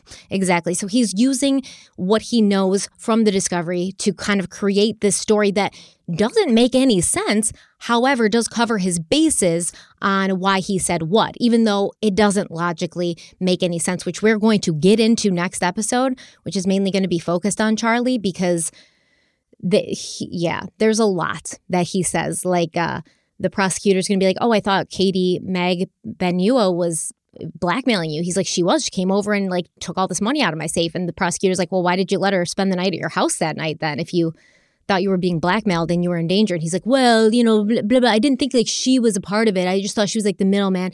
He's got every excuse in the book, but really, it's just this convenient scapegoat and excuse which puts him in a place where he had no knowledge until apparently Katie told him in the car that it was Luis Rivera and he's like, "Oh my god, how how did that I I have nothing to do with this. All I was saying was I had nothing to do with this." Convenient. So, not only did the investigators have Charlie and Katie's phones tapped, they had placed a hidden camera on a telephone pole outside the townhouse where Katie lived, which was sometimes also occupied by the father of her children, Sigfredo Garcia. The day after Katie met with Charlie, she called Sigfredo and asked him to figure out who had given the flyer to Donna Sue and who the number written on the flyer belonged to. She told him to call the flyer number, but she had to speak in code, telling him that she couldn't remember whether she'd spent $65.70 on clothes for her son or if she spent $60.57 because that was the last four digits of the phone number. She couldn't remember if it was 6057 or 6570. She couldn't remember the last four digits of the number that Charlie had given her when they were at the restaurant. Now, the funny thing is, Charlie asked Katie to call that number and figure it out. She was like, okay. But then she calls Sigfredo and she's like, you call this number and figure it out. And he's like, I'm not going to do that. And she's like, you will. You will do this. You know, they're arguing. And he's like, fine, I will. He didn't call the number either. hmm He's like, So then- nope, not doing that. smart, smart, honestly. You know, Yeah. the real criminals actually know how to protect And themselves. they, but he probably was like, this could be cops. yep. So, So, so, real quick, be- nobody. oh, go ahead. So real quick before we go forward, I want to go back because this is why I love this case because we've talked about a button cam, we've talked about a bag cam, and now we've talked about a pole cam. Some of the three best instruments that I used when I was undercover uh, doing search warrants weekly. Pole cam, another thing, another t- form of technology we have. It's obviously much more advanced now. I won't get into that because I don't want to ruin it for anyone. But when I was on, we would use like basically the transformers that you sometimes see on telephone poles in your area we had camera systems that looked like that. They had large battery packs on them. And you could put this pole camera. You would have, we'd go out there with hard hats, elec elec uh, utility vehicles, right? We'd go out there, we'd install these telephone pole cams. They could stay up there for 30 days, even longer sometimes based on the battery pack. There would be an IP address that this camera was connected to. And I would literally, it, it's obviously recording 24 7, but I would literally come in in the mornings when I was watching a specific house and I could log into this IP and just go through the footage and see all the house, all the cars, all the license plates because these cameras were good. Like you could zoom right in. You go on there, see the people coming and going, identify targets, identify vehicles. Again, that's why I just love this case because they had a lot on the surface, but it just kind of wraps up everything we had. We had the surveillance footage, the tracking of the vehicle, the tracking of the Prius, the the toll booth uh, um, system that was used to identify the vehicle, the rental car company, the GPS. You think about how much technology, which I love, you know this, is involved with this case and developing this overall uh, uh, case against them. It's just an incredible amount of resources, technology, and and manpower that went and into work, this one. yeah, like eh, eh, planning, yeah, to to execute this without you know being obvious about it. Because make no mistake about it, think what you want. Charlie, Donna, they're not dumb people. They didn't get to where they are in life by being dumb. So they really did, on the surface, think they covered their bases. So police had to work for this one. And there obviously were mistakes made. As I always say, if criminals didn't make mistakes, it, you know, they wouldn't get caught because we're looking for those mistakes. I don't know, But- man. I don't know if they should have picked people who knew a girl that Charlie dated. Like, how or did you really cover your bases? Because they could have just gone to any. He You know, he or they he thought he was creating that Yeah, he thought he Because thought he was creating enough distance, but yeah, he he thought he was creating enough distance where it was someone he could trust, but also someone far enough away where if the police officers didn't do their job, they wouldn't make the connection of Katie to him. And he was wrong. But anyways, I know you have a lot more to go. I just I wanted to really emphasize how much work went into this case because it wasn't all there for them. There was a, again the fact that those FBI agents were at that uh, restaurant means that they had been following him Oh yeah. all day in a car All without day. being seen so that they could get out of that car quickly and throw the bags on the chair to get the recording of this conversation. This is a lot of work. A lot and of listen, work. I don't even know if it was the same agents who were like behind because they were behind the um, Adelson's condo when Charlie and Donna were talking, and they were like kind of close by, like in that same general picnic area, but they couldn't get close enough. I don't know if it was the same agents that were also at the Dolce Vita restaurant Probably hours later. Probably not. Nah, because they're going to know if you see the same guy watching you sitting next to you enough. There's a whole team, so they're going to swap them out. So yeah, they did their due Yeah. diligence. you got to they took care of leapfrog too. A common tactic we use, we obviously want to switch up cars, switch up uh, personnel. Mm-hmm. So that we can coordinate where the targets of the investigation aren't seeing the same people or the same vehicles too often, because that could that could tip them off. Yeah, so at this point, no one's called the number on the flyer, but Katie tells Charlie, Yeah, I called. Um, the number's not working. It's not leading to anywhere. Um, so it's probably nothing. And Charlie's like, Okay. He's encouraged. He's like, Yeah, this is nothing. This is no big deal. Now, the bump sort of worked in the way that it got them talking. It got this flurry of activity happening, but they hadn't said enough to actually place them under arrest. And they wanted to see, the law enforcement wanted to see, could they get more? So, four days later, with no movement coming from their bump, law enforcement sent a letter to Donna and Harvey Adelson that simply said, quote, My phone is not ringing, so you don't care about Tato and what he did for you. He knows he is fucked, and soon so will you. End quote. And unluckily for Donna Sue, her husband Harvey was the person who ended up opening this letter. So during a phone conversation that happened on April 27th, Charlie Adelson asked his mother, Is dad still upset about everything? That's what he says. And she responds, quote, Yeah, he's not having the best day, end quote. Now, this was followed by a flurry of activity between Katie, Charlie, and Donna Sue talking in code as they tried to, you know, communicate the correct phone number from the flyer to Katie. And Charlie was able to tell his mother, Don't worry, Katie's taking care of it. She's calling the blackmailer. And like I said, Katie told Charlie she'd called. She said she tried both numbers, but no one had picked up at either. This was not true. She'd given the father of her children, Sigfredo Garcia, the task of dealing with this blackmail threat and he did not do it. So when Charlie explained all of this to Donna Sue, he was like, "Don't worry, you know, we're dealing with someone who just wants to get a quick payday. They may they may not be serious or dangerous if they didn't even pick up when the number was called." Which didn't happen. The number was never called. Of course, the authorities are listening to all of these calls go down, so they upped the ante. On April 28th, undercover FBI agent Oscar Jimenez called the Adelson Institute and asked to speak with Donna Sue Adelson. But Erica, an employee of the Institute, she took his call and she was like, no, Donna Sue's not available. Jimenez told Erica, listen, my name's Sammy. Donna Sue's going to remember me because I gave her some paperwork last week. Uh, Oscar Jimenez said, You know, Donna needs to know this is important. I need to find out what she thinks about the paperwork I gave her.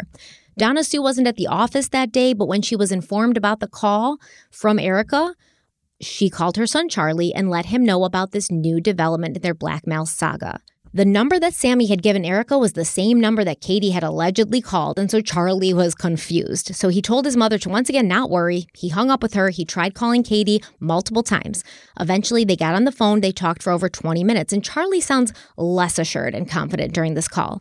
Charlie was upset with Katie, and he demanded her to find out who was behind the scheme. And Katie once again lied to Charlie and she was like, I don't know what you're talking about. I called both these numbers. Like, nobody's picking up. This is bullshit. But he was not so easily reassured this time. Call the fucking number that I gave you the other day. I know it was not working the other day when you called. Call it again. If it's very important, then that's will be a working number. Okay? Exactly. So call it again. So don't give you a fucking wrong number because it's like you have an email fucking number. I'm telling you, bro. I'm telling you, I'm the fucking office and I'm standing outside fucking street. Okay? call that number. Whatever it is, if I was somebody's fucking with your family, fucking with my family, I'm fucking setting somebody up. And I don't think that fucking game. And you know what? You're thinking. You're not thinking. You're not thinking. Okay, what do you want me to do? You wanna call my fucking phone? What's that? You wanna call from my fucking phone? I, I don't care what, where you call from? I'm just saying, Exactly. I my God, bro. All I'm saying is, don't give a And the number's fuck. been called a hundred times. You gotta Okay, call listen. it back. If you go, you go ahead. No, no, no. You go ahead and you fucking find a fucking phone and you call. And find out what the fuck is going on. If they pick up. Because they're obviously not, it's not a working number. You find another phone and you, you go call. All right, so that was just a little clip from the phone call to show you how pissed Katie was at this point because she knows. She's like, this does not sound right. Things are unraveling. Yeah, yeah. She's like, I called this number a hundred times. She didn't because she knows better than to call this freaking number, right? No, I think she partially is more onto it than anybody else. She's thinking somebody's setting us up. She is. And and both her and Sigfredo Garcia know it's a bad idea to call this number. And that's why neither of them did it. She tried and, to and- push it off and by him the way, point out the obvious. Why is Charlie not calling the phone? Because he then that's why she's saying, You freaking call it Yeah, then, dude. If you're so to- sure, you call. Yeah. He's And trying to he- set her up and she's like, dude. And I she's trying to set. Sigfredo up. Yeah, yeah. They're all they're all trying to pass the pass the blame game. They're so to your trying to point you the making buck. earlier, they Yeah. don't know if this is legitimate. I think if it was legitimate, they would have paid it and it would have been on its way. But they're all thinking this could also be a setup. This could also be the cops. And I'm not going to be the one to call that phone number because now I'm implicated. Now I'm the one. I'm an accessory to murder. Yeah, because if you think about it and you're like just a person walking on the street and somebody hands you a flyer and you have no idea what they're talking about, you ain't calling that number. You're going to be like, all right, this is some weirdo who knows I'm like related to Dan Markel. They're like maybe a true crime person, some weirdo who's just like invested in this case. And I'm not calling this number. I don't need to involve myself with it. You wouldn't be like arguing about who should call the number. Right. Yeah, no, it's uh you could tell it's all starting to unravel and everyone's trying to save themselves. This is self-preservation mode. They they see the writing on the wall. It could be just as exactly how it sounds and what it looks like, but there's a real possibility whoever calls this phone number is going to get arrested. And no one wants to be that person. Mm-hmm. Exactly. So Charlie says to Katie on this call, quote, find out who the fuck it is, because the other phone call is going to be to the FBI. And then when they do catch the person, they're going to be asking him lots of questions about who Katie is. Find out who the fuck it is. That's all I'm asking you. End quote. So he's kind of like threatening her a little bit. Hundred He's like, if- he if- Hey, listen, you you set this up. yeah, if I have to, if I have to be the one to call someone, I'm calling the FBI and I'm going to set them on you. When Charlie called Donna back, he had started developing his own theory, telling her he believed that a private investigator or someone from the FBI was behind the whole thing. He actually said, quote, or someone trying to fish around and stir the pot to see and to see how people react, end quote. You're right, Charles. Spot on, he- buddy. He explained the bump. yep, you're right on. And you could tell by that phone call, by the way, they they're they're, they're concerned. they're freaking scrambling, scrambling. So, um, Donna Sue mentions Charlie's friend, aka Katie, who would be able to look into the situation. And Charlie told his mother he already had that in the works, but he was now going to try to call the number himself. So when Charlie Adelson called the number on the flyer, someone did pick up because it's the first time anyone's actually calling this number. That's right. That's right. and it was Oscar Jimenez, but he's posing as Sammy, the gang member. So Charlie tells Sammy, like, you know, first Charlie's like, Sammy's like, hello. And Charlie's like, hi, who is this? And he's like, who's this? Blah, blah, blah, you know? And Charlie's like, listen, someone's been like calling my family and contacting my family, and I'm trying to figure out who it is. Oscar Jimenez, aka Sammy, tells Charlie, quote, well, what's going on is my brother Tato has not been taken care of. His family has not been taken care of. End quote. Charlie says he doesn't know anyone named Tato, to which Jimenez responds, quote, You know Katie and Tuto. They've been taken care of since the family problem has been taken care of up north. End quote. Charlie replies, Listen, I don't even know who you are. And Jimenez responds, quote, well, this isn't going away, my friend, because let me tell you something. I was at Broward with Tato, and he told me the whole story. He told me nobody has taken care of him. Nobody has taken care of his family. The family was taken care of of Katie and Tuto, and nothing has been taken care of with Tato. So we know, we know what's going on, and Tato needs to be taken care of. Do the right thing. The lady already has the paperwork. She knows what I'm talking about. End quote. Charlie maintained on this phone conversation that he had never met any of these people, but he was like, all right, I'm going to figure out what's going on and I'm going to get back to you. Now, nobody ever calls Sammy again, by the way, but he hangs up with him. The following chain of events was Charlie calling Katie, Katie calling Sigfredo Garcia and, and telling him, quote, it's getting too detailed. It's somebody that knows for sure, end quote. now, Sigfredo Garcia was telling Katie that he was handling it, that he was calling the number and leaving voicemails for Sammy, but he wasn't. Katie was telling Charlie that it was being handled, but it wasn't, which is why on May 4th, Oscar Jimenez sent out another feeler in the form of a text message sent to Donna Sue's cell phone. Quote, So you don't take me serious? You think I'm playing? You have some puta call me to see if I'm for real? If you think what Katie's baby daddy did for you can't come back, you're fucking crazy. I want the money now, or I'm going after the 100K, end quote.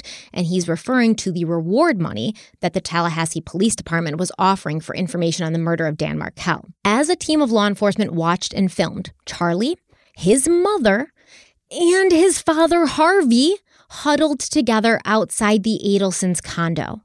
Once again, there was no helpful audio garnered from the surveillance because the Adelsons whispered closely amongst themselves, but it might answer your question last week of whether or not Harvey Adelson was aware prior to the arrests that his wife and son had been up to something nefarious. Now, I will say he probably wasn't aware until he got that letter from Oscar Jimenez. And then he asked Donna, he's like, What the hell is this? And then Donna was like, Okay, listen, this is what happened, which is why Charlie was like calling her and saying, Is dad still upset? And she's like, Yeah, he's not having the best day.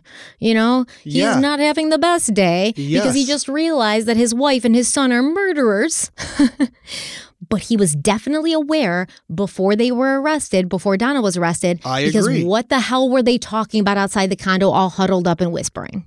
I agree. You're you're agreeing with me now. I see what you did there. Look at the smirk on your face. Don't, Don't, make try me me, play Charles back. Don't make me play back from last week where you were like, I don't think Harvey knew. And I was like, well, what is his wife telling him? We're going No, to Vietnam I do out of not nowhere. think Harvey. uh, Exactly what I said. Let's play it back. I said I don't think Harvey was involved in this. I don't think that he was involved in the hit at all. But once you know Harvey, once Harvey and, and knew. what else did I say? What else did I say? He, if he had known, they would have arrested him too with with with Donna But at the airport. he knew before Charlie or Donna were arrested. He Agreed. knew a year before these people were arrested. I hope were everyone's arrested. seeing this right now. So let me ask you, why? That's if not a crime, know- by the way. If you know, it is a crime. No, it's not. It's a crime to know that your wife and son paid to have your son-in-law murdered, and then you just No. sit there and do nothing, and you actively and like willingly go to the airport. immoral. It It's is not a crime. not. It listen. If you witness a crime, if you witness a crime, or you know of, of of a person who committed a crime, it's not a crime to not come forward. Now he has. It should be. okay, well, there's a difference. So that's ethical and moral, right? Like What if he helped plan their getaway? Is that a crime? If he helped get Donna out of the country, I would say so. you have an argument there where it's like now you could be considered an accessory. And I would even go this far. Let's say, hypothetically, and it doesn't appear this is the case, that once Harvey is brought into the fold, right? He gets this letter. Now they have to come clean. And by the way, Charles didn't even tell him. He made his mommy do it. Mommy tells him what happened, tells him, hey, listen, this is what we did. We're in trouble. And at that point, if Harvey, if they found evidence that suggests Harvey went and pulled five G's from his account to pay these guys off, I think you got an argument there. I think you got an argument there because now he's contributing to the cover up of this. But just the mere, just again, he doesn't have to testify or go out and incriminate his significant other or his child. So the fact He, that they he, he told doesn't him have to. He doesn't have to testify or incriminate his against his child. he has the right against not when an, a police department comes and talks to him, he doesn't have to say, "Yeah, they told me that they killed this person." He doesn't have to say that. It's not a he's not obligated to do that. It's the right thing to do. Now, if he goes physically and starts to impede the investigation, you could have an obstruction charge. But I think at this point, I think we both agree this is a good thing.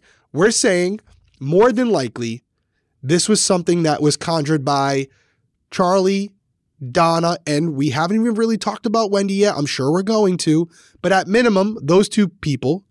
And it sounds like on the surface, Harvey wasn't involved in this planning. I think it was something where Donna talked to Charlie. Charlie said, I can handle this. Charlie went to Katie, and that's when it all went down. But after the fact, when this bump occurred, that's when Harvey was made aware of what happened, which is why last week we were asking the question who in their right mind would just agree to go to Vietnam with their spouse without knowing why. It's it's apparent to me that when he was getting on that plane at the Miami International Airport, he knew why they were going to Vietnam and what had occurred. There's no doubt in my mind about that. But again, that's not a crime, and that's why they put her in handcuffs and not him. Okay. Okay. But we're on the I same mean, page. This is progress in our relationship. I just feel like I don't know. Like this is progress. Take it. Don't ruin me- it. No, it's fine. It's just to me like if Harvey knew anything a year or a year and a half before any arrests happened, like there's some issue there with him keeping that to himself. I don't know. on the surface, yes, I do agree. And I'm not saying it's right, but I think we've talked about this before where if my son or daughter came to me and said, Dad, I did this, you know, if I decided not to go turn them into the police, could the police charge me with a crime just for knowing? No, they couldn't. Now, if I helped him cover it up, that's a problem. So I guess it depends on your level of involvement.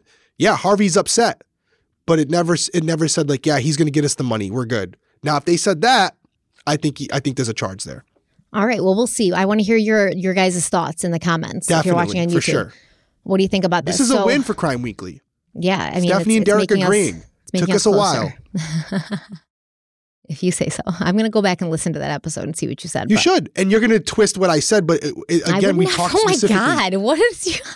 you you you have said all along that you thought harvey was in on it Uh, No, I said I think he knew. I think he knew. What, knew when knew at some point before that airport because I said I Yes. literally remember saying like. Why would you just like go to the airport and your wife's like, we're going to Vietnam and it's a one way ticket? And you'd be like, okay, honey, and not ask any questions. and by the way i don't even know if he knew before the airport i, I think He- it's probable He did. They're talking. yeah i, I agree I, And but how mu- what, to what extent to what extent You Well, know, if what- they're whispering and they're trying to keep it hidden, it's not something they'd want anybody to hear. No for sure i They're not I, just talking about what their 4th of July plans are. Right. No, I, I agree with that. I, I'm more referring to, and I believe if I'm wrong, I'll admit I'm wrong. I, I was under the the impression we were referring to criminal liability. Was Harvey in on this? Like how how far did this go? I mean, I'm sure just like Wendy, Harvey heard multiple times Donna and Charlie being like, I man, we that. wish we could kill Dan I you know? agree- So I agree this family's moral compass is like not, not just broken, like shattered. So when Charlie left his super secretive conversation with his parents, he called Donna Sue and he said, okay, listen, call Sammy, make arrangements to pay the $5,000 and let him know this is a one time payment out of courtesy. So Donna Sue did call Sammy on May 6th, but she did not follow her son's plan. She told Sammy she had no idea what he was talking about. She and her family had nothing to do with Dan Markel's death, and she let the blackmailer know he wouldn't be seeing a penny of her money. Quote, if you want money, you should get it from the police. They can give you a whole lot more than you're asking me for. I just can't, I can't do this. I've had too much stress and aggravation from this, and I don't know what you're talking about. End quote. Oscar Jimenez, aka Sammy, he kept pushing, telling Donna he knew exactly who was involved, and she had been involved. Donna Sue hung up with Sammy, promising to call him back, but no, she did not. No one ever called the blackmail number again. When Donna Sue talked to Charlie about her conversation with Sammy, she used code words again, calling Sammy a patient. At this point, law enforcement felt they were ready for their next steps, and these steps would be to talk to Sigfredo Garcia and Katie. Officers were sent to Katie's condo and to Garcia's job on May 24th, prompting Katie and Sigfredo to buy burner cell phones from Walmart before making moves to vacate Katie's condo. When Sigfredo Garcia returned to the condo to pick up some items on May 25th, he was arrested, and this would start a domino effect of arrests, and that is where we'll pick up next time. Yeah, great episode. Overall, my takeaway from from this particular topic that we've covered here tonight, just an, a, really incredible investigation. And I know I've said it throughout the episode. I, I won't be a broken record here, but they did have a lot initially. And you may have some police departments or federal agencies who would take that and go, hey, we got it. It's these two hitmen. That's who it is. That's who we're going to go arrest. It stops there but they did the right thing. And you might say, oh, that's common sense, Derek. They got it. It's not always this way. And sometimes they just put together a half ass investigation and go forward with what they can see on the surface. And they never really get to the root of the issue. And they never get to really answer the question who's behind this. So, just an incredible job by everyone involved. and using all of the science and technology available to them to help build out a case to really paint that picture for a potential jury down the road.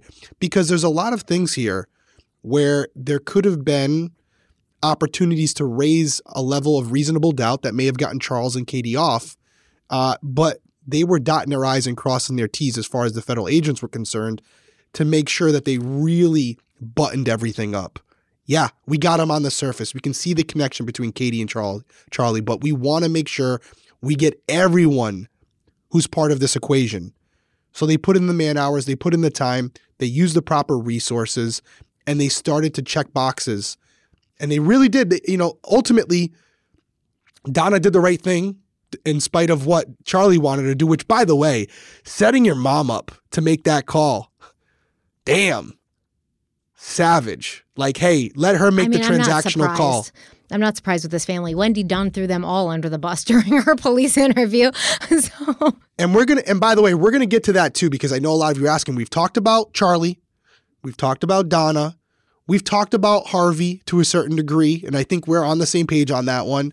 And we still have to talk about Wendy, so there's still more here because I, a lot of you have been sticking with us and haven't gone and looked ahead to see what's kind of where the case is now, which we appreciate.